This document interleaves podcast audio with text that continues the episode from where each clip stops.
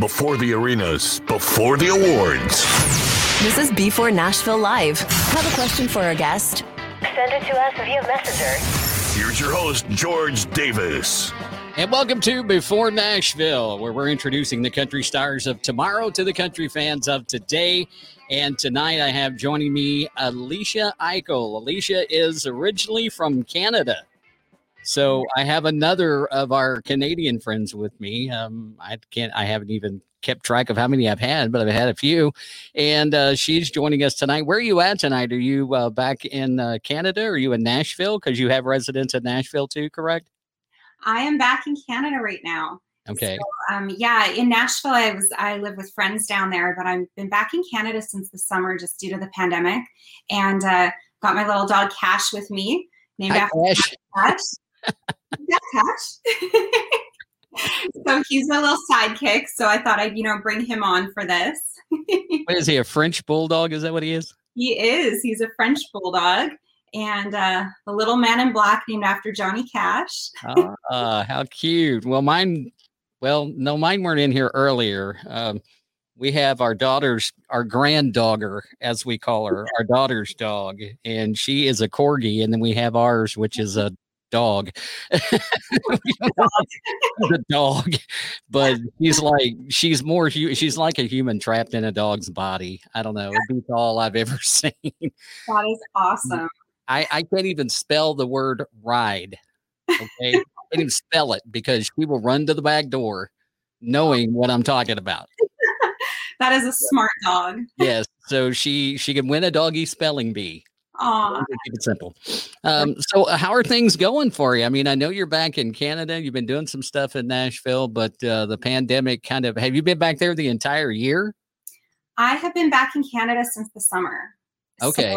it is, yeah, I guess it's coming up. Um, I don't know, nine month, nine months maybe that I've been back now in Canada. So eight, nine months. So it's been a while, and I thought I was literally going to be back for the summer, uh, back for a few months, and then heading back to Nashville. I left half my stuff down there and uh, drove back up here. And just with the pandemic, I mean, we're still really um, not very far along up here in Canada, like you guys are down there. So there's still zero live music, and we actually just got put on another lockdown in Alberta uh, two nights ago. So we're on lockdown again. Oh. So yeah, so things are a little rough, but I mean, I'm making the most of it, and uh, you know, enjoying the spring weather that we've been getting, and uh, doing a lot of stuff over Zoom and FaceTime. So definitely thankful for that. And I was going to ask you about the weather up there because I mean, right here, like today, it's a little chilly. The wind, I mean, it's like 60, I think it was 64 degrees at the highest today, but the wind was kind of cold, you know. and I've got blood that's like water, so I can't get warm regardless. And, uh, but this weekend is supposed to be like up to 74, I think, on Sunday. Lucky. Yeah, we had it was nearly 80 this past weekend. I was loving it. Now that I can deal with, but anything below about 75, nah, not gonna do it. That's why I'm in a hoodie. I love summer, and so I love the weather down in Nashville. And uh, you know, it's beautiful weather. But uh, no, we've had a really cold winter up here. It actually hit minus 54. Oh, Yeah, it's that is just ridiculous, right? And yeah. pretty much stay in. You don't really go out when it's that cold. Um, but it's been pretty nice. It's been so in Fahrenheit, it's been uh, we've been hitting the 60s the odd day. But uh, then this morning woke up to snow again. The snow had melted and woke up to a blizzard. Um, but now tonight the snow has melted again. Um, so the weather is really up and down this time of year. You get Missouri weather up there. The state motto of Missouri is if you don't like the weather, wait a minute, it'll change. That's what we say in Alberta. It's everywhere. Mother Nature just she can't get her her hormones are all out of whack or something. Yeah, I don't know. It's yeah, I was like, Mother Nature, not cool. I was gonna go for, right. gonna go for an eight kilometer run this morning, which is about, I don't know, about five miles, five, six mile Mm-hmm. run. And uh, got up, looked outside, and I'm like, nope. Nature, you are not cool. Not happening. yeah, not in the snow. I, I got to say this because a five mile run, I get up every morning and I go, nope, not happening. Even when it's 70 and sunny, hey? right. If, it, if it's 70 and sunny, it's not happening then either. Now, I'm going to take the truck, but I'm going to be able to get back. If I run five miles, that's 10 miles round trip, you know, five miles there and I'm done. So it's like I'm never getting home. yeah, you're stuck. we don't have Uber. right. so, so it's pretty bad. So tell me a little bit about yourself. I mean, you grew up in Canada. You you Yeah. kind of we'll get into the transition to Nashville because you said you stay with friends, so you don't actually live in Nashville. You don't have a place there yet, but you've been in and out of there for a little bit, and we'll talk about that later on. But tell me about growing up. What was life for um, Alecia like as a child? Yeah, so I grew up in British Columbia, which is our furthest west province. Um, so I grew up in a place called Kelowna, BC, in the Okanagan. It's about four hours inland from Vancouver. And really beautiful there, beautiful weather, wineries, um, kind of the California of Canada, they call it. Okay, And where I grew up, country music was not cool. Um, so, you know, I was really different. Um, I definitely wasn't cool kid in school because I was this country girl who loved horses and I would hang out with horses all the time. Um, we, I grew up in the city, but we lived kind of at the edge and we had like um, an orchard and this horse pasture right beside us. okay. So every day after school, I'd walk my dog there, hang out with the horses. I'd be writing songs and singing. And my parents introduced me to country music when I was when I was probably seven or so, seven or eight, and I just fell in love with it. And so, you know, I've always stuck with my guns and just uh, know that I loved country music and that this is what I wanted to do. So when you say that you weren't the cool kid, that you because you like country music, I, I, there's a country scene in Canada. Why? What was the difference? I mean, was it more everybody's listening to pop music or something, or what? Yeah, just in the city that I grew up in was very non-country, and uh, um, moving to Alberta, Alberta is very country. Alberta's awesome, um, but now there's more of a country scene kind of everywhere in Canada for sure. Um, but just as a kid growing up, it was just not really in school. It wasn't cool, and it wasn't really the cool thing, I guess. But uh, but yeah, I always just stuck to my guns, and I grew up singing in church. So um, I grew up singing from a young age. The first uh, first time I sang in public, I was about four years old, Oh. and it was a Christmas Eve service. And the pastor called all of us kids up on stage, and we sang "Away in a Manger." And then he said, "Does anybody know the second verse?" And I'm like, "I know it." and so I got to sing it on microphone. And uh, it was a big church, about 2,000 people, and so I was uh, that was my first time singing in front of a crowd. And ever since then, I just knew I loved to sing, and I grew up singing for my family. And uh, my parents put me in classical piano lessons when I was eight, and voice lessons as a teenager, and um, just really grew up singing in church and school, and taking every opportunity I could to sing. And then actually took music in college, so um, continued it on in my education, and uh, um, was told actually in college that I would never sing again. So wow. I have quite a story um, that I've been through, and I'm not sure if you've read about this, uh, Right, right, yeah. But uh, Okay, I, Before we transition to that, let me ask uh, another question um, because I do want to get into that because I think it's an amazing story. But um, when when you were talking about, um, you know, first off, Canada does have a huge country scene. There's uh, some festivals up there that uh, I think you've been a part of a few of them, and and uh, things like that. And you've gotten to really hone your craft, so to speak. Mhm. But when when was the first time that you said, you know, maybe you turned to your parents and you said, "Mom, Dad, I want to be a country music singer." When did I mean? When did you first realize that was your dream? as a teenager, I mean, I'd say as a child, I kind of always knew in my heart that's what I wanted to do, and I was always singing. And I think as a teenager, um, probably about 15 or 16 was when I really, and I'd been singing a lot and doing a lot of singing at church and at my school and a lot of performing, and um, where I just said, this is really what I want to do with my life. And they were 100% on board. They've always been 100% supportive and encouraging. And I'm very thankful for that because I know not everybody has that. So it's definitely a huge blessing. So, what kind of background did you come from as far as your family? Because you said you kind of lived outside of town near. I, I mean, was the pasture one that that you and your fam? I mean, that your family owned, or was that a neighbor's? no, so we were in the city, but kind of at the edge of, of the city. And right. uh, it was neighbors that owned the orchard and the pasture that I would go to every day to visit the horses. And uh, we had a big yard. We had like nine cherry trees and peach trees and uh, apricot trees, walnut trees. So it was a huge yard. Um, but no, I grew up in the city. Okay. Every summer we would um, go out to Saskatchewan, which is two provinces away, uh, to my grandpa's farm and spend time out there and spend some time on an uncle and aunt's farm. And so I was kind of a city girl with a country girl at heart. so I definitely would say I'm definitely a mix of those two. and uh, which which is you which would you say? I mean, like, is the most prevalent the city or the country?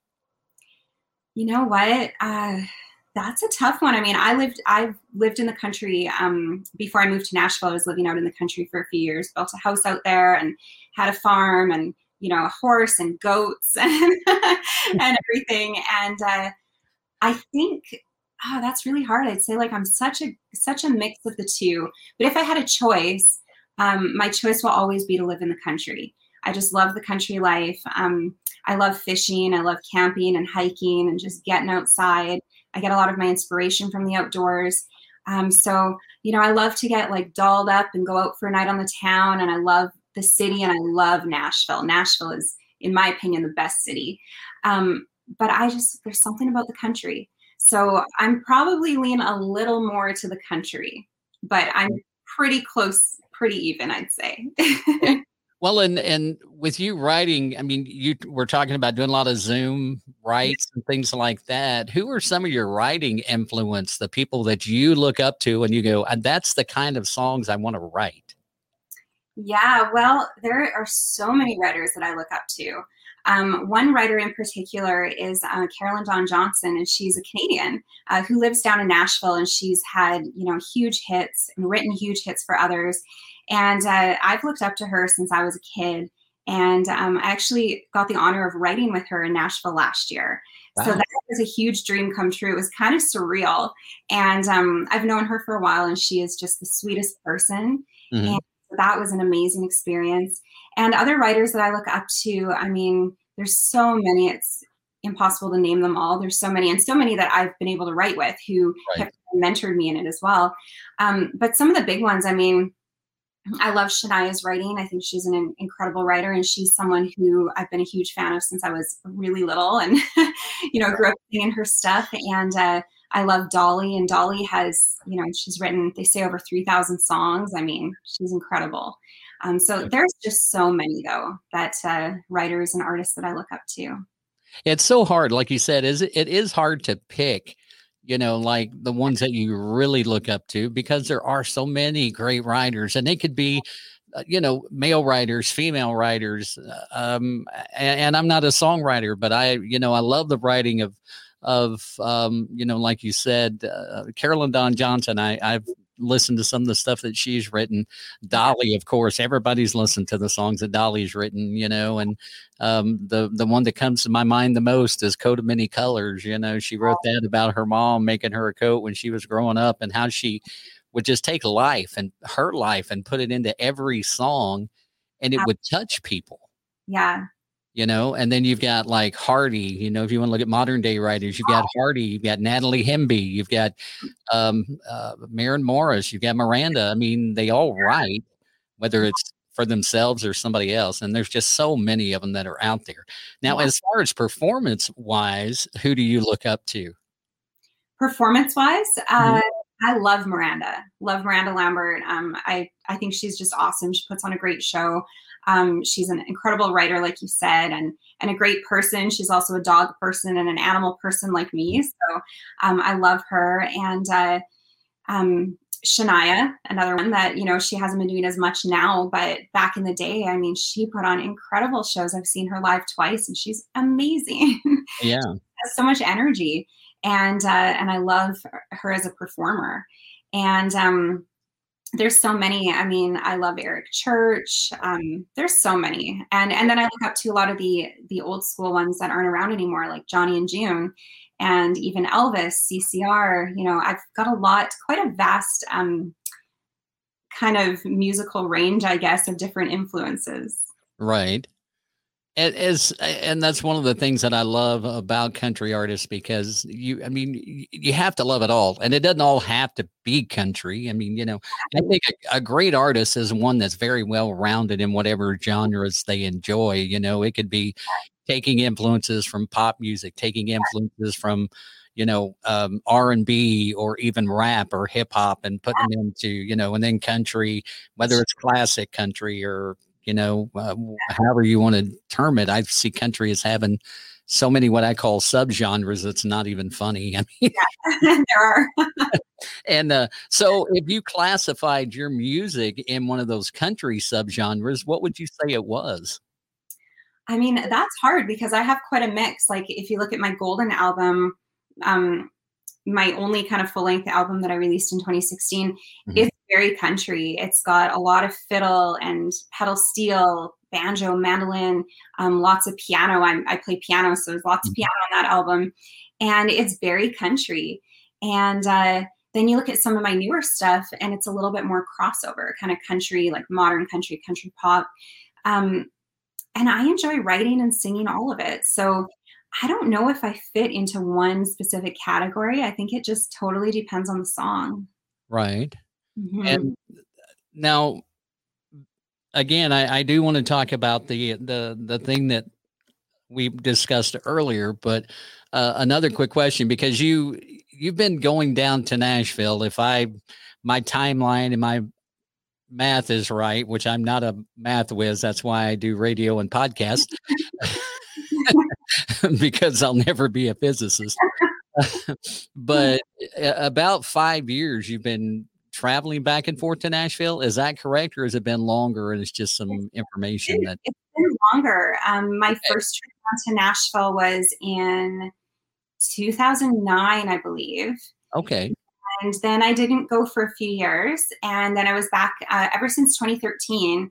I've been going um, a couple times a year uh, usually two, three times a year to record and write and perform and network. And then last year, I actually got to live down there for nine months. Um, so I've been going down quite a bit for quite a few years now and just you know, fell in love with the city the first time I went. What's your favorite? Have you played a lot of the Nashville venues? I have. What's your favorite one to play? Okay, so my favorite that I've ever played and it was just incredible was the Bluebird Cafe. Okay. I mean, it's iconic, and uh, I got to do a, a, writers round there and play six original songs, and oh. it was funny because one of the songs that I played we had literally written the day before the show. Oh so, wow! So fresh and so brand new, and you know, just the feeling in there. Um, knowing all the legends that came before that actually played there. Yeah. Um, when you sit in that circle, you just feel just kind of this presence and you just feel so i felt so blessed to be there. And i remember being so nervous um, to perform there because it's it's the legendary bluebird cafe right? And uh and once i got there and just got started literally just a few bars into the first song i just felt this peace and i just was right into it. And it's really cool in there because they have that hush policy. So everyone's quiet. It's all about the music. It's all about the song and uh, I just love that venue. Is it kind of? I mean, would you think that if you know you you get the opportunity to play the Grand Ole Opry, would you say that is kind of like the the rung below on the step to the Grand Ole Opry? I would say because the Grand Ole Opry is the top of my list to play. I mean, that's a dream. I've been going to the Opry ever since my first trip to Nashville.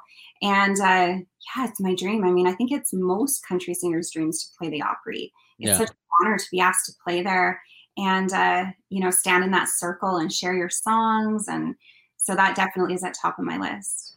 Now, have you got to be at both of the Opry sites, the the Ryman and the the Gaylord Opry House? I have. I've taken in shows at both, and it's amazing. Um, the Ryman has such amazing sound. Oh yeah, uh, it's so cool, and it was cool because I was there for a um, Vince Gill and Amy Grant Christmas, uh-huh. and it was incredible.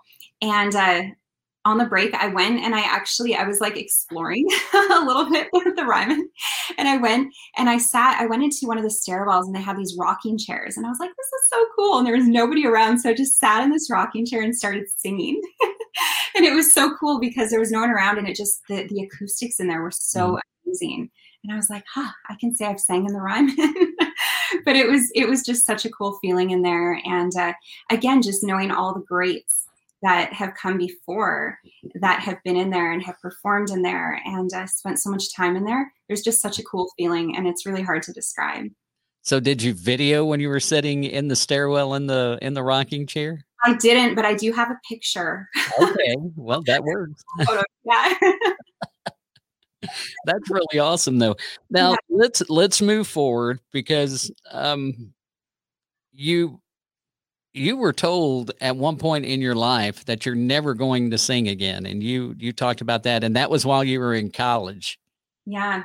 What was what were the circumstances that doctors told you you're never going to sing again? Yeah so that happened. I had just graduated high school and i was uh, moving to alberta to attend a college music program as a voice major with scholarships. Mm-hmm. and um, I just went in for a routine doctor's appointment, and my doctor found a, a lump, found a, a tumor on my thyroid gland. Oh wow! And, um, it was quite big. Um, they did a bunch of tests, and it was quite large. And um, they did biopsies and numerous tests, and everything came back conclusive.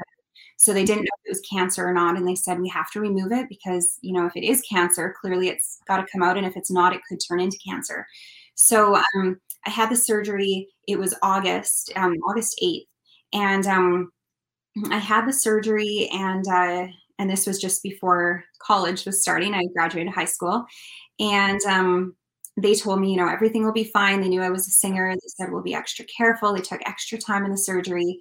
And during the surgery, they had to re- remove half of my thyroid gland because the tumor was kind of octopused around it. So they removed half of the thyroid gland as well.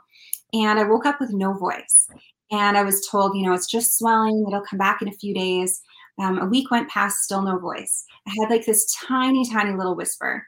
And they said, um, you know, it's normal. They gave me all these different medications and stuff to take and saying it was just swelling. And I moved out to Alberta. Um, so I moved about nine hours from where I grew up to attend a college. Uh, didn't know anyone, started college, couldn't talk. Um, everyone thought I was super shy and quiet. and uh, things just weren't normal, right? Like the, my voice was not coming back. So my vocal coach sent me to a throat specialist um, in Red Deer. And uh, it was then that they put the tube down um, with the camera on through my nose and to look and see what was going on. And they found that my right vocal cord was completely paralyzed. And the vocal cords attach kind of like a V and they, they move together to create the sound as the air goes through. And so my right vocal cord was just laying there completely limp. I saw it on the screen Oh, my. And my vocal cord was trying to do all the work to move over to the right to make the noise, but all I was getting was a tiny whisper and sometimes kind of this high pitched Mickey Mouse kind of weird voice if I would try to really push it. And um, so they determined that the recurrent laryngeal nerve that makes the vocal cords move was severed, um, resulting in paralysis. So I was told right then and there I would never sing again. I would never talk again. And I asked the specialist in my little whisper, you know, there's got to be something I can do he said, There's nothing. And I said, So all I can do is pray for a miracle. And he looked at me, he said, What the hell else can you do? you know, he was just very, like, very blunt, very right. sensitive. And um, I left there just in complete shock and uh, devastated. I mean, I was, I was bawling and I was really upset. And I have a really strong faith. And inside, I was screaming at God inside. And I was like, why would you give me this gift and this passion and then take it. you know, I just didn't understand. And um, I remember saying to God, you know, if you're not going to give me back my voice, take it, take the passion, because I can't live with this passion to do this if I can't do it. So take the passion if you're not going to give it back. And I just felt this peace come over me pretty early on. Um, I just felt this peace that, you know what, I'm going to get my voice back. It's going to be healed. There's going to be a miracle in this and uh, i just had to believe and i had to be patient and and trust and trust god and uh, it was definitely hard it was the hardest trial of my life um, but I learned a lot through it. And uh, three months after, my speaking voice actually came back. So I went back to that same specialist, and he walked in and he said, Hi, Alecia, how are you? And I said, Good, how are you? And he looked at me and he's like, Your voice, you're talking. And he was completely shocked. So he fumbled around and got the, the camera and looked, and my vocal cords were moving. And he could not believe it. And I he said, scientifically, this can't be explained. And I said, Well, I said, I have a really strong faith, and I was praying and believing in a miracle. And I said, thousands of people across Canada were praying. People I didn't even know were praying for me, um, right. family and friends, churches, and and I said, you know, I just believed in a miracle. And he got tears in his eyes, and he said, "You got to come back in a few months. I want to follow this." I went back to him in another three months, and at that point, he said, "Your vocal cords are 100%. You can start singing again." So pretty incredible. Um, it's definitely no doubt about it a miracle, and um, you know, it taught me a lot. It really made my faith real to me because I grew up in church and I grew up with faith, but it's really different when you actually go through something, you go through a trial like that, that really, really tests your faith. And for me, that really made my faith real and really showed me how real God is and uh, just, you know, how much He wants a relationship with all of us and yeah. how he you know sometimes things happen in our lives for reasons to teach us to teach us things or to grow us and uh, areas sometimes that we don't even realize that we need growth in. Um, so that definitely is what drives my passion as an artist and a singer because i know what it's like to lose it and um, i just feel like it's such a gift and it's something that i i want to use well you know i i, I want to use it for a good purpose. That's such an amazing story though because i mean i I cannot never being in that situation. I know people probably wish that, you know, uh, they're, I, I don't want to say it that way, but they wouldn't mind if I lost my voice, but because they get tired of hearing me talk, but that's what I get paid to do day in and day out. But I cannot imagine as a singer, and like you say, the gift that you were given is just taken away with, I mean, really no explanation as to where the tumor came from, what brought it up, you know, what caused it to grow. And exactly. I, I mean, uh, if it were me, I have so many questions, and I know you had those too. And I'm not going to, you know, put out my questions because I, you know, I, I it's just not my place. But I'm very, very grateful and thankful that you are back to where you are because I mean your music is is really good, your voice is good. You've got a, a softness to your voice, and I I don't know what it sounded like before, you know, uh, but um, you know it's just it's amazing. Once you recovered, mm-hmm. how long was it before you jumped back in with both feet and said, "Okay, I'm I'm grabbing the bull by the horns and we're going for this. Was, I mean, did you wait a little bit and strengthen? I mean, did you have to strengthen your vocal cords before you did that? Or was it just like, I'm going for it because I don't know what tomorrow is going to bring? yeah. I mean, I think I definitely, I definitely kind of tiptoed back in a little bit because I was, I was a little bit nervous. Mm-hmm. I was a little bit nervous and I hadn't sang in so long. Um, so I did, you know, go to my vocal coach in college and and we kind of came up with a plan to kind of ease me back into it because I didn't want to just all of a sudden like, you know, damage something or right. I hadn't used my vocal cords in so long. Right. I did kind of ease ease my way in, but I remember my first show, my first show back um, was pretty cool. It was on the main stage in the college, and they had me perform um, play on piano. I play and sing, and they had me play on piano and sing a song on the main stage in a in a big show. And it was just such a cool feeling. And everybody had knew what I'd been through, and everyone was just like, "Wow!" Like, you know, like they everyone just because they they had been there on that journey with me, um, all the other students and the instructors, and uh, so it was a really cool feeling. And just the support that I got there too was incredible moving forward and moving on to the fact that you've got your voice back and now you're starting to get, you know, you're getting back into things. Um, when when you're writing, you talked about writing on Zoom and stuff like that. How many songs do you think that you write in a week? In a week, right now it really depends because sometimes I mean I write on my own a lot too, so I'm not writing co-writes. Um, when I was living in Nashville, I was writing songs every day. which was awesome. Um, up here, I'm probably writing a few a week. Um, you know, it depends how many co-writes I have and how much time. I mean, sometimes I'm I teach music as well, so I keep very busy with that, and most of the lessons are online right now. Um, but probably averaging a couple, a few a week. Um, but when I was in Nashville, I was writing every day, you know, because that's that's what I was there for. So I was right. writing every day and then performing a lot of the evenings or going to shows in the evenings, and yeah, it was it was pretty fun. What do you like most? Do you and and I've asked this to several artists, and actually they have different varying opinions. But do you like writing in a room with somebody else or the Zoom writes better? Honestly, I love the face to face in person because you just feel um, the energy more, I guess. Right. And uh, I love that. And sometimes on Zoom and some and Skype and stuff, sometimes there's um, a tiny bit of delay too. so it can make it a little hard at times if you're like both singing or if you're both playing an instrument at the same time. Um, so sometimes, you know, sometimes it has its challenges, but uh, but I mean, honestly, I'm thankful for the technology because it's allowed me to continue writing with writers in Nashville while I'm up here in Canada. And we're on very strict lockdown right now up here. So um, I've been writing with writers right here in Alberta over Zoom, and it's cool because it's it's funny because it's like we're in the same city or we're only an hour apart, but we're writing on online because of the restrictions right now. Um, so it's it's definitely been a blessing to be able to do it that way. But if I could choose, I would much rather be in person. Right. I think, and, and I've said this before. I think with the way that Nashville has kind of um, uh, wrapped its arm around technology through this whole pandemic thing. I mean, the technology's been there for a little bit, mm. but it's like they didn't use it. And I understand why, because the energy when you're in the room with somebody is a lot different. It is.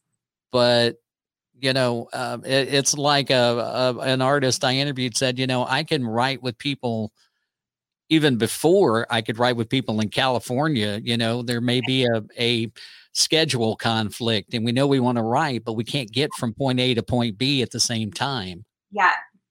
So I just think Nashville has really embraced that technology a lot. I mean, you know, going to the the online concerts and stuff like that was just and you know, I, I don't know who claims the the brainchild status of that, but whoever it was was really good. You know, I mean that that was a great thing. Have you had the opportunity to do any of those as well?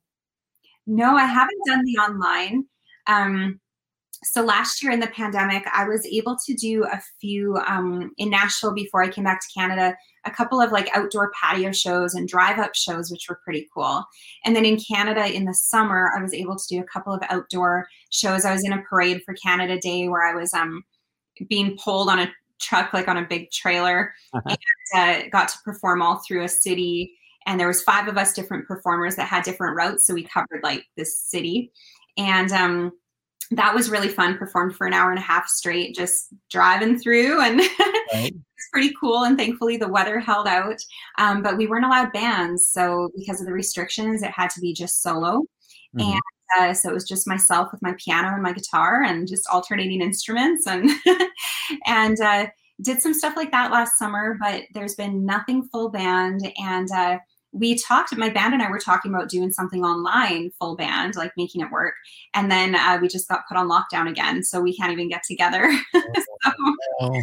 yeah so uh, you know we have a lot of restrictions still going on so it kind of limits us but right. Well hopefully i mean things are starting to open back up here and and in the us and uh, who knows? I mean this we still i don't think we still understand the coronavirus. So I don't think that there's, you know, they can honestly say six months down the road it's going to be gone. It's like I told my wife, you know, we both had the the vaccine and have our little card, aka passport, whatever you want to call it. And we were talking about getting it laminated. And I said, I don't know if they want you to laminate it because I think what's going to happen is you're going to have to have a booster shot every year, kind of like a flu yeah. shot that you get every year. Yeah. So they want to be able to write that on there and right. Yeah, see, we don't have very many vaccinations up here yet. Uh, we're very, very far behind the US. Mm-hmm. Um, so that's why like travel's restricted and that's why we're on lockdown again because there was now a another outbreak and you know so it's we're definitely quite a bit behind you guys and i'm talking to all my friends in like tennessee and texas and all over the states and we're all like yeah we're touring we're performing so lucky. And you're going don't tell me that. I don't want to hear it. Uh, and they're like just come back. And i'm like well i'm not i can't. Like we're not really allowed to travel. So i know. That, and they put you in such a i mean you know it's got to be disheartening because your passion is to be out performing is to be out singing and and you know doing your craft so to speak and you can't do it because of this whole thing and yeah. uh, you know i mean like eric church just announced he's getting ready to do a concert and uh, Yeah. i think it starts the latter part of this year and goes into 2022 and although some things have been pushed back to 2022 unfortunately you know cma fest kenny chesney's big stadium tour which i was hoping to go see um, that's fallen through again yeah um, but it's really it, it's really exciting to see it but yet when i talk to artists that are from canada who are up there you know they're Mhm. uh, not the ones that are in nashville Mhm. but the you know it's like you it, it i it's just unfair i don't know how else to say it it's just unfair because you guys can't do what you love to do i mean it's like if if i had to try to do this without a camera and a microphone i mean you know it's it's like something's been taken away that i love to do and i can't do it and so i just hate that for you guys yeah it's definitely the stage is where i feel the most alive um Right. so definitely you know been a challenge not performing and just kind of not really feeling myself or like a piece of myself is a little bit gone right now because Mhm. has been no performing um so definitely missing that. Um definitely can't wait to get back on stage. I think oh my goodness my band and i are ready to hit the road running. And initially like with me moving to nashville i was still planning to come home back to canada every summer. My band and i are usually super busy with festivals and rodeos and fairs. And so Right. my plan is to come back every summer for a couple months just you know hit it hard with the band do tons of shows and then go back to nashville um, because in nashville it's been more the singer songwriter stuff i've been doing down there. And um, i love performing with a full band. So that was the plan but then the pandemic kind of threw a curveball at, at everything. I know. Yeah so uh, but you know i've got hope that things will get back to normal somewhat. I mean they might not be exactly as they were but i do believe um, in just staying positive and you know what else can we do through this right Right, right. Now, there's one bright spot if if there's a bright spot in here at all because about what's it been uh 15 16 days ago, 17 days ago you released a new single. yes A little over two and a half weeks. yeah march 22nd And so yeah that's been a lot of fun now um that song itself how i mean i i see how it's performing on spotify and the streaming and it's doing really well. How is it performing in like in canada and and even in the us are you getting a lot of feedback from both sides of the border as to how it's doing Yeah, so I released it just in Canada um, through the MDS to Canadian Country Radio, but I've also been promoting it um, worldwide to a lot of different stations. So I've actually been hearing really good feedback worldwide, overseas, Australia, UK, um, Europe, and down in the States as well. And Canadian Country Radio has been really supportive. I've had a lot of um, I've been really busy with radio interviews, which has been awesome. It's I miss going into the stations. I would go on radio tour before and like you know, just drive and visit a whole bunch of stations in a day, and I love that. Um, so it's all been over over phone, but it's still really fun, and um, it's been really well received up here. And uh, I've had good feedback and really good feedback from some other artists and writers too, which always means a lot. right well let's let me, if you would allow me to play the song and it's called household Yeah. and I'm I'm really excited to hear the backstory because I'm super excited for you to share that with our listeners. But we're going to get into the song. This is called um, uh, this is called Household, and it's from Alecia Aichelle on Before Nashville, which, by the way, is being brought to you by GoGo Go Tuners. If you're looking for tuners, go check them out, gogotuners.com. They got a great technology called Green You're In, Red You're Out. Easy to use, easy mm-hmm. to tune a guitar. So, really awesome stuff there. GoGoTuners.com. Here's Alecia Aichelle and Household on Before Nashville.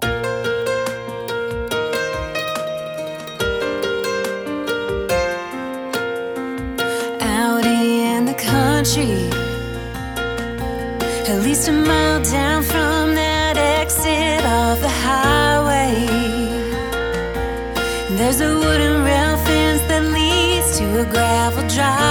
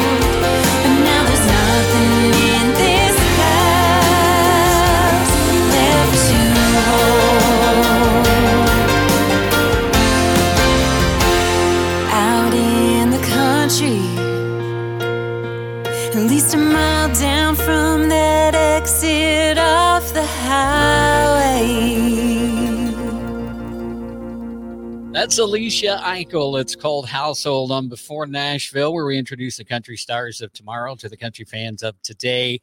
And uh, the song itself, now, if I'm correct, and I may have you made this mixed up with another one, but did you played piano and you did background vocals on that song? I did, yeah. That is amazing. I don't know how you got to sound like the guys in the background, but you do a heck of a job. no, that part was those added vocals in the bridge. That wasn't wasn't me. I did the main harmonies, but uh, no, the added vocals in the bridge was Johnny Gasparik, my producer up here that produced the song. I thought, well, that's pretty good. No, I knew it was, and I just had to pick on you for that. But so tell me a little bit about the song because I know that from what I've I've discovered about the song itself, it's very close to your heart and very real to you. Now, you share what you feel like you can, and when you can't, just say, okay, that's it. Okay. Yeah. Um, this song is very real. It's very honest for me, very raw. Um, so the inspiration behind the song, just before I moved to Nashville last year, um, I was in a long term five year relationship that ended very unexpectedly. Um, it was very devastating. And uh, we had built a house. We had bought 25 acres of land out on a farm. We had built a house from the ground up and literally built it ourselves. And uh, so it was a lot of work, a lot of a lot of heart and hard work goes into that. And uh, you know, really thought that we were building our future together. Our uh, you know, thought we had the kind of the same goals and dreams and plans for life. And uh, that ended up ending and the love that held that household together and that relationship together fell apart and i was very devastated and it, it actually happened right before a trip to nashville. I was um, going to nashville a week after to record a couple new tunes and do some writing. And uh, so when i was in nashville i said you know what? It's always been my dream to live here. I've been going down for how many years? A couple times a year. And i just I said to God, I was like, you know what, God, if you want me down here, open the door. And if you don't, that's fine. But if you want me down here, open the door. And it was really cool because the way that he opened the door was, it, it was no question about it, God. And uh, just with a place to live, I'm with friends, and everything fell into place. And so I said, okay, I'm going to move and took, you know, picked up the pieces of my broken heart and moved to Nashville and turned my heartbreak into songs. And Household is one of those songs. And I co wrote it with Kelly Seidel. She's an amazing writer in Nashville. And uh, my producer in Nashville, who I do all my recording with down there, Daniel Dennis, he uh, introduced Kelly and I. And um, her and I wrote this song in less than two hours. It was one of those songs that just came together. And it was really cool because um, she had this idea of household and as we got talking and I was sharing my story, she was like, This is like this idea I've had for a while. She said, This is this is you. This is what you just went through. And so we wrote it and it and you know, literally describing the house was out in the country and uh, literally describing, you know, the actual house that we built. There was timber beams and and all that stuff. And uh, after we finished the song, I just knew it was something special and I, I had the chance to perform it at some writers' nights down there and had really good feedback. And uh, it was a hard song to perform at first because it was very raw and real to me. Um, now it's been uh, coming up on two years since that relationship ended. And so, you know, my heart has healed, but it took a long time. Um, definitely the time I was in Nashville. And then when I moved back, I realized, oh, my heart's not fully healed. And um, we sold that house. And I um, had kind of a surreal moment after I had uh, recorded this song back in February. Um, mm-hmm. I was driving in the country and literally drove past the road to turn off to the house while I was listening to the final master that my producer up here sent me. And I was like, this is crazy. and uh, and I um, you know got a little bit emotional, but I just realized, you know, there's there's a lot of heart in this song, and uh, I definitely am very honest and real in it. And right you know, it was a hard, very hard thing to go through. But I know, looking back now, I know that uh, it wasn't God's plan for my life, and God took me out of that relationship for a reason. And right. I've written a ton of songs about it, and that's what we do as writers: is write our heart. And I think for me too, it's helped me be more honest in my writing. Um, going through that, I, I kind of got to a point where I'm like, you know what? I'm not going to hold back. I'm just going to write about if I've been through heartbreak and the hard things I've been through, some really tough things in my life. And I finally am at a place where I'm starting to just write very honestly about the things I've been through and knowing that it might help somebody else or it might encourage someone else. And uh, just not being afraid to share my story. So, household. Very raw and real. And uh, um, I've already had a few people tell me, man, I can relate so well to that. And, you know, so that always means a lot when others can relate and when it uh, helps other people too. That's, that's one of the things about country music that I love. And I got to be honest with you, when you're telling that story, my heart's breaking for you. Um, and I'm, I'm not, I mean, I'm not a, I, I don't get emotional, but I mean that often, but that's just like, I, I can't imagine. I mean, th- this is the way I look at songwriters. Songwriters are the smartest people in the world. And the reason I say that is because therapy is so expensive. Yes. And you use songwriting for your therapy. Now, not to say that some folks don't do both, but primarily your therapy comes from your songwriting. And yeah. so it saves you a lot of money. I mean, you know, just to kind of make light of it in a way, but still it's, you know, it's serious. But it's just amazing um, what I, I think about, you know, I, I think back on things in my life and my tragedies, and I go, I, I, I mean, I'm not a songwriter. I can't, I can't sit down and write that kind of stuff. Yeah. You know, I could write it out and give it to somebody that could transform it, maybe. Yeah, for sure. Myself, I couldn't sit down and come up with the melody and and the flow and everything because and I've talked to so many songwriters about their their you know it, it, seems like there's a basic process to writing a song but everybody has a different method of getting to that basic process if that makes any sense whatsoever. On my side i'm going that was a really dumb thing to say. It's true though. I mean you know we all have kind of different ways of writing and for me when i write it's different quite often i mean sometimes i write when I'm driving and I'll be out driving and I'll get an idea in my head and then I'll stick it in my phone. And um, other times I'm out in the country. When I lived in the country, I'd take my guitar and sit on the tailgate of a truck and go sit by my horse and I would write and be just inspired by nature. And other times, oftentimes, I sit down at the piano um, because piano is like a part of me and I'll just start playing and come up with these melodies and ideas and then the lyrics flow. And um, I also journal a lot and sometimes I'll journal out just my heart and pour my heart into my journal and what I'm feeling. And, uh, and then I'll read it and be like, that's a song. Yeah. wow, a song can come from that. Um, and sometimes too, I write, you know, stories of others. And uh, I've been really writing lately, um, also just things that I think need more attention, like just kindness and caring for others. And uh, you know, just doing like random acts of kindness and finding ways to encourage others. And so I've been trying to write a little bit more about that kind of stuff and kind of tying in some of the hard things that I've been through, knowing that it might encourage other women and other people in general. Um, I just think that's what music's all about. It's connecting. There's just so much positivity that needs to be expressed in the world these days. Yes. And and it's not, you know, I see the news in the US, but it's not just here. It's Mm. everywhere. I mean, there's it, it's everywhere and and I mean it's just amazing to me how there are so many hateful disgruntled people in the world. it It's- just blows my mind. Heartening. It's like if everyone could just be kind and loving, realize that we're all the same. You Yeah. know, we're all the same, and uh, we all feel, we all want to be loved, we all want to be accepted, and if everyone could just be kind to everyone else, regardless of differences or different beliefs or different opinions, um, uh, the world would be so much easier. Yeah i and and that just and I, I'm I'm kind of going off off the beaten path here, but that just brought a a and I can't remember exactly how it goes, but I remember reading a book as a youngster, and it may have been Tom Sawyer.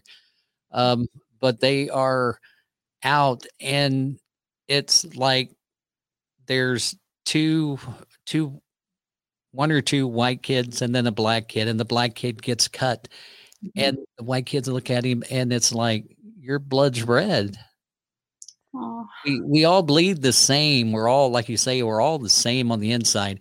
If you take away the skin, mhm. you're not going to be able to tell, you know, if you're not a forensic doctor that knows, you know, the ins and outs, but the typical person would never be able to tell.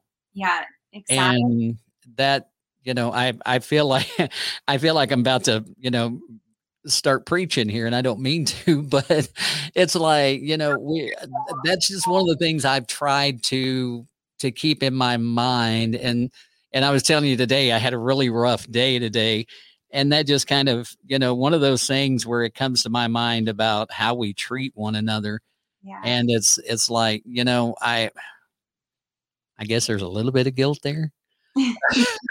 Probably ought to be a lot more. Um, but anyway, um, so let's let's talk because there's something about the song that I found out that I want to share, and I always do this in a fun kind of way. All right, so are you ready for this? Absolutely.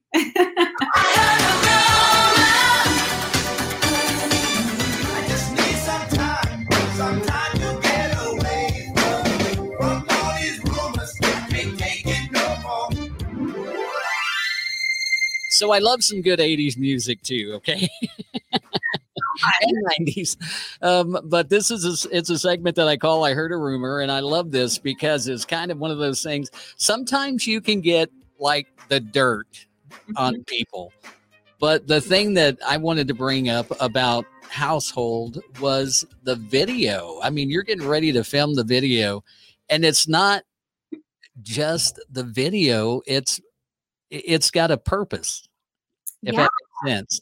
So we already filmed the video a couple weeks Okay. ago, but it's not out yet. And um, it was really cool. It was such a blessing. So I was um, asked to team up with uh, Randy Rich Films, who's an awesome videographer up here, Sorrento Custom Homes. They're a home builder. And uh, they built the 2021 Red Deer Hospital Lottery Dream Home. So it's a big charity dream home people buy tickets for to try to win. And they raise a lot of money for a hospital here. And so a really great cause. And the home is beautiful. Um, so they had me in the home and uh, featured myself with my song Household for the music video. So we filmed it in the beautiful, big, open, like kitchen living room. It's just gorgeous. And uh, had me performing the, the song and then had me throughout the house kind of acting it out a little bit and uh, showing off different areas of the house. And Cash here even makes an appearance. Oh wow! Look at him get his SAG-AFTRA t- card now. Tie on. He's just a dapper little dude here. But got to be in the video and he actually crawled into my guitar case, which was really cute. And, uh, and then we have him walking through the house with me, right? Oh, he's a good-looking fella. Yeah, he's Um. I, I, I, the reason that I love the the charitable aspect of that is, you know, I've I've worked with, uh, you know, St. Jude's, which is a big country music, you know, type of organization, and they do their dream home, I think is what it's called, and I've been involved in those, and I've seen some of those houses and and Mhm. stuff. And I just love that aspect. And so for you to do that, and then as I was reading, now you can find that video if you want to find the video. It's on YouTube, it's on Facebook, and it's also on IGTV. It will. Uh, be. Yeah, not out quite yet, but it should be in the next week or so. I'm thinking. Okay, yeah, it does say right here will be available, but uh, yeah, Yeah, yeah, I'm I'm excited to see it too because I haven't seen you know the the footage yet. but Oh, wow. uh, that's always interesting, right? To see see yourself in a video after Right. filming it. But it was a lot of fun to film and uh, really great. Randy's great to work with, and uh, just definitely a blessing that they asked me to be part of that project. And you know, I love that kind of thing, and I love anytime I can do anything with any charities too. Um, I'm big on World Vision sponsoring children and Samaritan's Purse and a lot of different organizations and animal rescues as well. Um, and St. Jude's, I would love to be involved with when I'm back in the US. Um, such a great cause. And um, I love kids. I'm an auntie. I have 11 nieces and nephews, and I also teach music. I have like, I don't have kids of my own, and I don't, maybe won't ever because of my career, but I feel like I have a lot of kids with all my nieces and nephews and all my students. right. and uh, and I love them. I love kids, and so um, I love whenever I get to you know sing for kids or pull kids up on stage, or sometimes when I'm performing with my band um, at like a, a dance or something where there's kids there, I'll get my bass player to sing a couple tunes, and I'll go down and dance with the kids, and it's so fun, and I love that. so So, how many siblings do you have? I'm the youngest of four, Okay, all We all- right. big families. Yeah, that's I, I'm like eleven. Wow, that's I mean, you know, yeah, almost four apiece. an auntie since I was six years old. Since how old?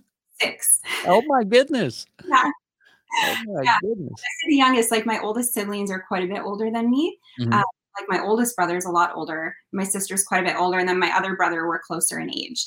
But uh, yeah, so I've been an auntie since I was a little kid.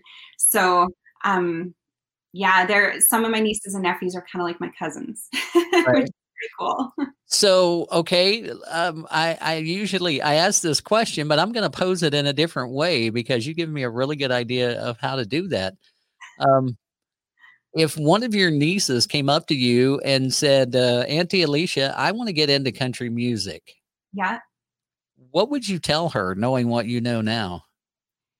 Well, what I would say, and I'm I'm very close with one of my nieces. I'm close with all of them, but one of them especially. Um, I would say, you know what? always be true to yourself. You know, be true to your heart. Don't let anyone tell you how you should dress or act or what you should sing or what you should sing about. Um, always be true to yourself and true to your heart. You know, stay true to your morals, true to your core values, and um, and I would always say, you know, follow your dreams. Always follow your dreams, but know that it's going to take hard work. Know that there could be some sacrifices involved. Um, it's not always easy, but it's worth it. Um, and one thing that I tell my students a lot is, you know, sometimes they'll get discouraged learning a new song and I say, you know what, everyone has to practice. I still practice. I mean, you're never done learning, right? Right. And so I always say it takes a lot, but once you learn it, it is so worth it. And uh, so I would just encourage encourage her or whoever is asking me to work hard and uh, just go for it. Believe in yourself, and also not to just take no for an answer. Like sometimes, you know, like someone's not going to like your music. Someone might be like no i don't like your music and then and then the next 10 people do you know? And um, so you can't base it all on other people's opinions. You have to really have that belief in yourself and Right. have confidence and uh, and be doing it for the right reasons um, because there are some people that do it just because they want to be famous. And that's definitely not the right reason. So do it because it's your passion and it's what you love and what you cannot live without That's that's great advice. I mean, I especially what you said there at the end about you know some people want to do it for the wrong reasons, so to speak. Um, now here's this this question. I I usually ask this, and I do it in two different ways. Okay, it's uh, it's it's kind of like the identical question in a way, but I'm going to ask. I think is the hardest part first. Okay we get in our DeLorean with the 2.4 gigawatts and we zoom off to the future and it's 10 years and you are on the you you're on the bus getting ready to get or you're in the planning stages Yeah. of your first huge arena tour like you know Shania Twain big you know and you get to handpick two people, bands, individuals to open for you. Who are you going to go to and say, We're going on this arena tour and I want you to join me? That is a tough one. Um, so I've always been kind of like one for the underdog. Like I've always been, I don't know, just someone for me, I would pick people that I know have been working at it hard for a long time. Right. And you know, I, I've been working at it hard for a long time, and, and I know the feeling of sometimes wondering, like, are things going to happen? And um, so I would pick, I would probably pick a couple of friends, like whether they're fellow writers or artists, um, who I know have been working at it for for a long time, and um, just haven't had that break yet. Right. I would give them that chance, and that would be an amazing feeling to be able to do that for someone. Yeah, and uh, and I I have to give credit where credit's due. My wife is actually the one that came up with these two questions. Um, because what I do is I take that question and I flop it around because now somebody comes up to you and they say, Alecia, I want you to go on my arena tour. Who are you? Who is the one artist that you would jump on without a thought and go, yes, practically before it's out of their mouth? I think right now, in the times that we're living in, anybody, I'd be like, "Yep, I'm there." I'm like, I don't care. Okay. Pandemic aside, this see this thing even screws up my show. It's like, come on. Pandemic aside, um, in all seriousness, you know, someone that I've always dreamed of opening for because I grew up listening to her is Shania. Um, I grew up listening to her, and she puts on these huge shows, and she does these massive arena tours. So she is somebody that I would love to open for, and someone kind of more current who's like really been touring a lot lately, um, or before the pandemic, who I would love to open for is Miranda Lambert because she is so like I love her music. My band and I do a lot of her. We cover a lot of her songs, and uh, she's just so cool. And I think she's so supportive of other women and other female artists. And I love that. Like I'm all about like women lifting up other women, and you know just kind of being there for each other. And uh, don't get me wrong, there's a ton of male artists that I love and look up to, male artists and writers. Um, but I think Miranda, I think her tour would be so fun because she just seems like such a fun person too and um, really down to earth. I don't think that she would have like an ego or an attitude. I think she would just be really fun to hang out with Right. and, and open for. So I, you know, and a lot of people can be catty sometimes, and I don't see her being that. I see her being just as supportive because she speaks out a lot about women in Yeah. country music and in support of women in country music, as you know, women will do. I mean, and and guys, there's a lot of guys that speak out for women in country music. You know, I'm I've been working in country music radio for 12 years, you know, or longer. And I have seen how, to me, women get slighted by the fact that they don't get a lot of airplay, right. um, be it whatever the reason, you know. And, and I've always been told, well, women don't like to hear women on the radio. So if a woman comes on, they're going to change the channel. I don't buy that. and, and I can promise you a man came up with that saying.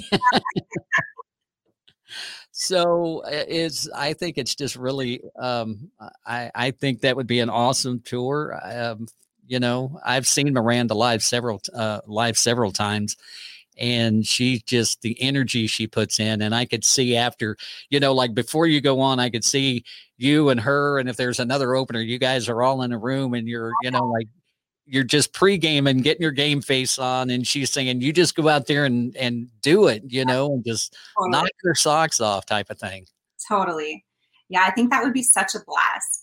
Um, I've opened up for a few a few people up here in Canada, and um, one that I got to open for is the Bellamy Brothers, and they're Yeah. like legendary. So that was really fun. My band and I had a blast, and they were like the nicest guys. You know, they just they were so cool. Um, after I came off stage, they were backstage, and and they were like, "Great job, dear," and that was so good. And they just shook my hand. They were like so gentle natured and Mm. so nice, and their band was really kind. And um, we've had some great opportunities in Canada. My band and I opening for acts up here, Canadian acts and American acts. But uh, yeah, it'd, it'd be it'd be something else to open for someone like Miranda. That would be next level. that it would. Now i i i probably should say this because i work in terrestrial radio during the day so i'm like really going to get myself in trouble if my boss is watching this. But i listen to sirius xm okay? I, I have sirius in my truck. And I and I honestly listen a lot to the Canadian Country Channel because I I mean there's some great artists in Canada and a few of them have filtered into the US but for whatever reason not enough yeah, to me. I mean um and so what do you as a Canadian artist what do you see the difference between country music in the US and country music in Canada? What keeps that that gap open? Why has that not closed up more that's a great question. Um, I don't know to be honest. I mean, I think there's a lot of similarities. We have a great country music scene up here in Canada, and uh, you know, a lot of good stuff going on up here. And a lot of us Canadians that go to Nashville and either move there or spend extended periods of time down there. And um, honestly, I think a big part of it is just the fact that it's two separate countries and the border, you know, is a big part of it because I know myself, I would have moved down there years ago. the whole work visa thing and everything, it's it's tricky to make a go of it down there on a on a musician's visa. right And um, whereas if you're American, you can just move there and get any kind of job, right? And right um, but as a Canadian, you have to be on a special type of visa to be able to, to live down there. Um, so honestly, I think if we were one big country, if it wasn't the border issue, I think that I could see Canadian and American country being more merged kind of as one. Right. I think that's a big part of it, honestly, is just the just kind of the limitations of being able to move down there. Um, you know, because we have very similar uh, styles. I mean, I think Canadian country maybe has a little bit different sound at times, but overall, I'd say it's pretty similar. And like you said earlier, country music has so many subgenres now. right Like, from what I from what I've heard on the Canadian Country Music Channel, Mm. that I've noticed a lot about Canadian country music is it has a lot to me of the like 90s 2000s transition sound to it. Yeah. You know, there's not a lot of the I mean there there are some that are like the pop country, you know, like the Kelsea Ballerini vibes or um even Carly Pearce, you know, things like that. But um I mean you've got like um uh, Tenille Townes, isn't she from Canada? She Okay. Alberta. Yeah. Yeah. And so, I mean, she's kind of got that, but still, when you listen to her music, she's still got that little, like I said, 90s to 2000s transition. You know, it's not a lot of the steel guitar and the feel like you're, you know, if you're wearing tennis shoes, you're out of place because you need to have your boots on type thing.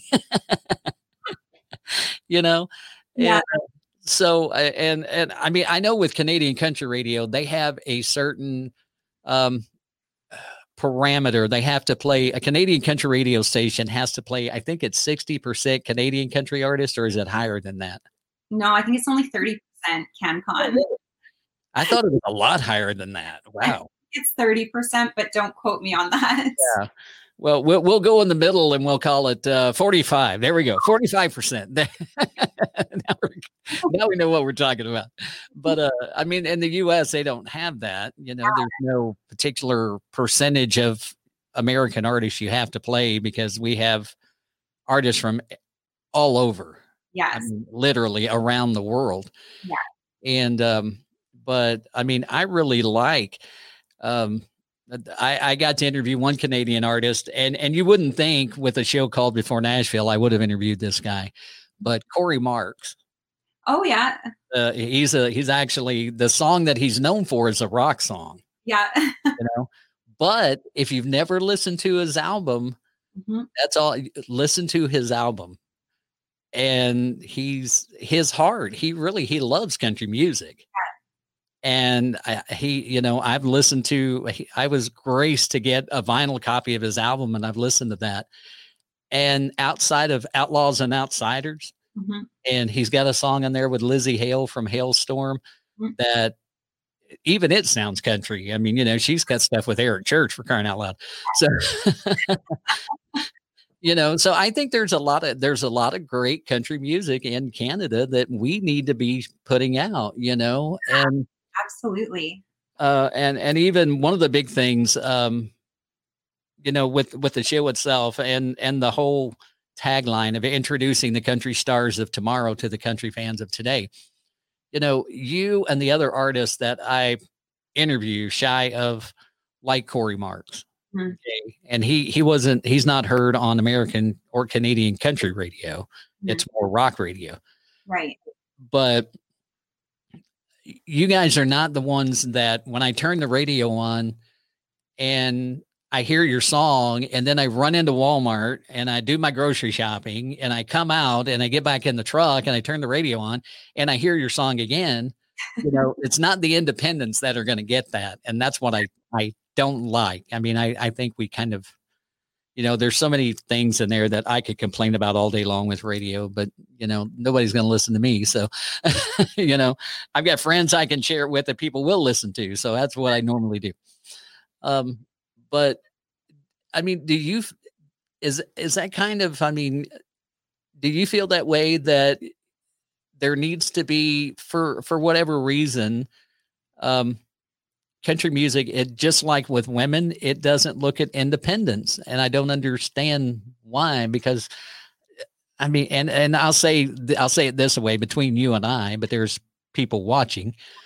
Um, I've heard from independents that are better than some of the top notch artists or what they consider top notch just saying, just saying. I ain't mentioning no names. Okay. Yeah, it's definitely as an indie artist, it's definitely tough. Um, you know, it's tough to make those breakthroughs, especially on um, major market stations. Mhm. I've got a lot of uh, support up here in the secondary market stations, um, which has been so amazing. And uh, you know, there's some stations up here that are incredible to indie artists and just always doing everything they can for us, um, which all of us indies are so grateful for. Um, it is really hard to break into the major market, um, and uh, it's almost like you almost have to be signed, you know? So, um, yeah, it is definitely a tough thing. And that's why I tell people, like, you know, if you're not passionate about music and you're not doing it for the love of it, then like, don't don't go there because it's not easy you know it's tough and you get you get told no more times than you get told yes sometimes. Um, but you just have to keep going. And i do all my own radio tracking when i release songs. Um, so i've built some really great relationships at radio. And um, you know you have to build a thick skin when you're doing your own tracking because you get all kinds of feedback.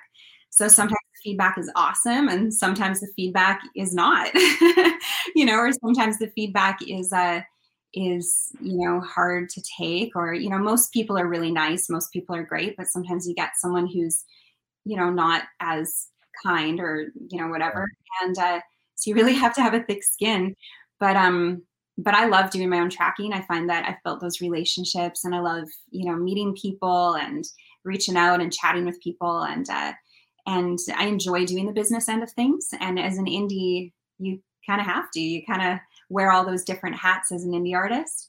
Um, so a big part of it is that business end and and the radio end of things. But uh, but yeah, so when I say I'm thankful for the stations that are supportive, um, like that's an understatement. I am right. I even say how thankful I am for those stations.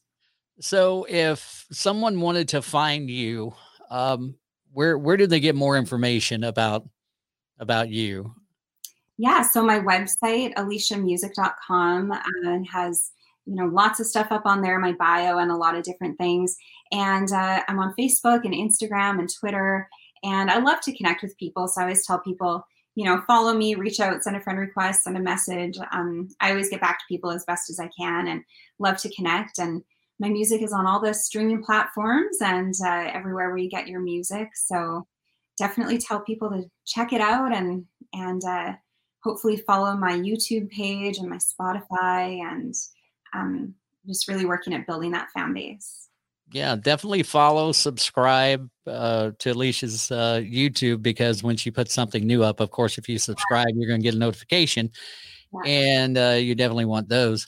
Um, so go check her out on all the streaming platforms. Go check her out on her social media. I, I know there's pictures of Cash up there. I have, I do tend to social media stalk whenever I have somebody I'm going to be in, interviewing. And so, uh, but go check her out. Go listen to her music, check out her bio and read about her and learn about her and become a fan. Shoot her message and let her know. I mean, you know, if you connect to, um, to, to household, then tell her I mean, yeah, I think a lot of times for an artist, that feedback from somebody that connects to the song is just as important as, I mean, it's just as welcome mm-hmm. as a thousand downloads of the song. Yes. You know, because you know that you've touched somebody. Absolutely. That is, um, I'm so glad that you mentioned that because that is huge when someone reaches out and says, you know, this song of yours helped me through this hard time or this song of yours I can relate to and it's good to hear that there's somebody else who's been through that. Like it makes it um you know people maybe realize that they're not alone in something. Right. and uh, when a song can do that and it's a song that I've written and a song that I've you know put out there that that means the world as a writer and an artist that's that's awesome. So be sure to go check out Alecia, follow her again, subscribe to her YouTube channel. And while you're looking at her YouTube channel, just flip over to Before Nashville, subscribe to, to my channel as well, because when I have new artists coming on, it'll all pop up right there. Same way you can follow both of us on Facebook. Mm-hmm. Uh, you can follow us on Instagram, um, Twitter. I actually have Twitch. I still don't know why. Uh, I even have TikTok, and I still don't know why.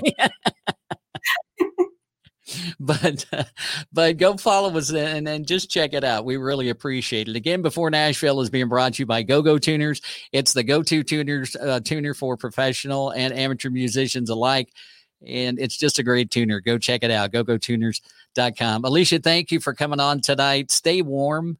Okay, please. Yes. Uh, you keep her company and keep her out of trouble, buddy, because I'm sure somebody has to sometimes yeah, he's a he's a good little dude. My little. there you go.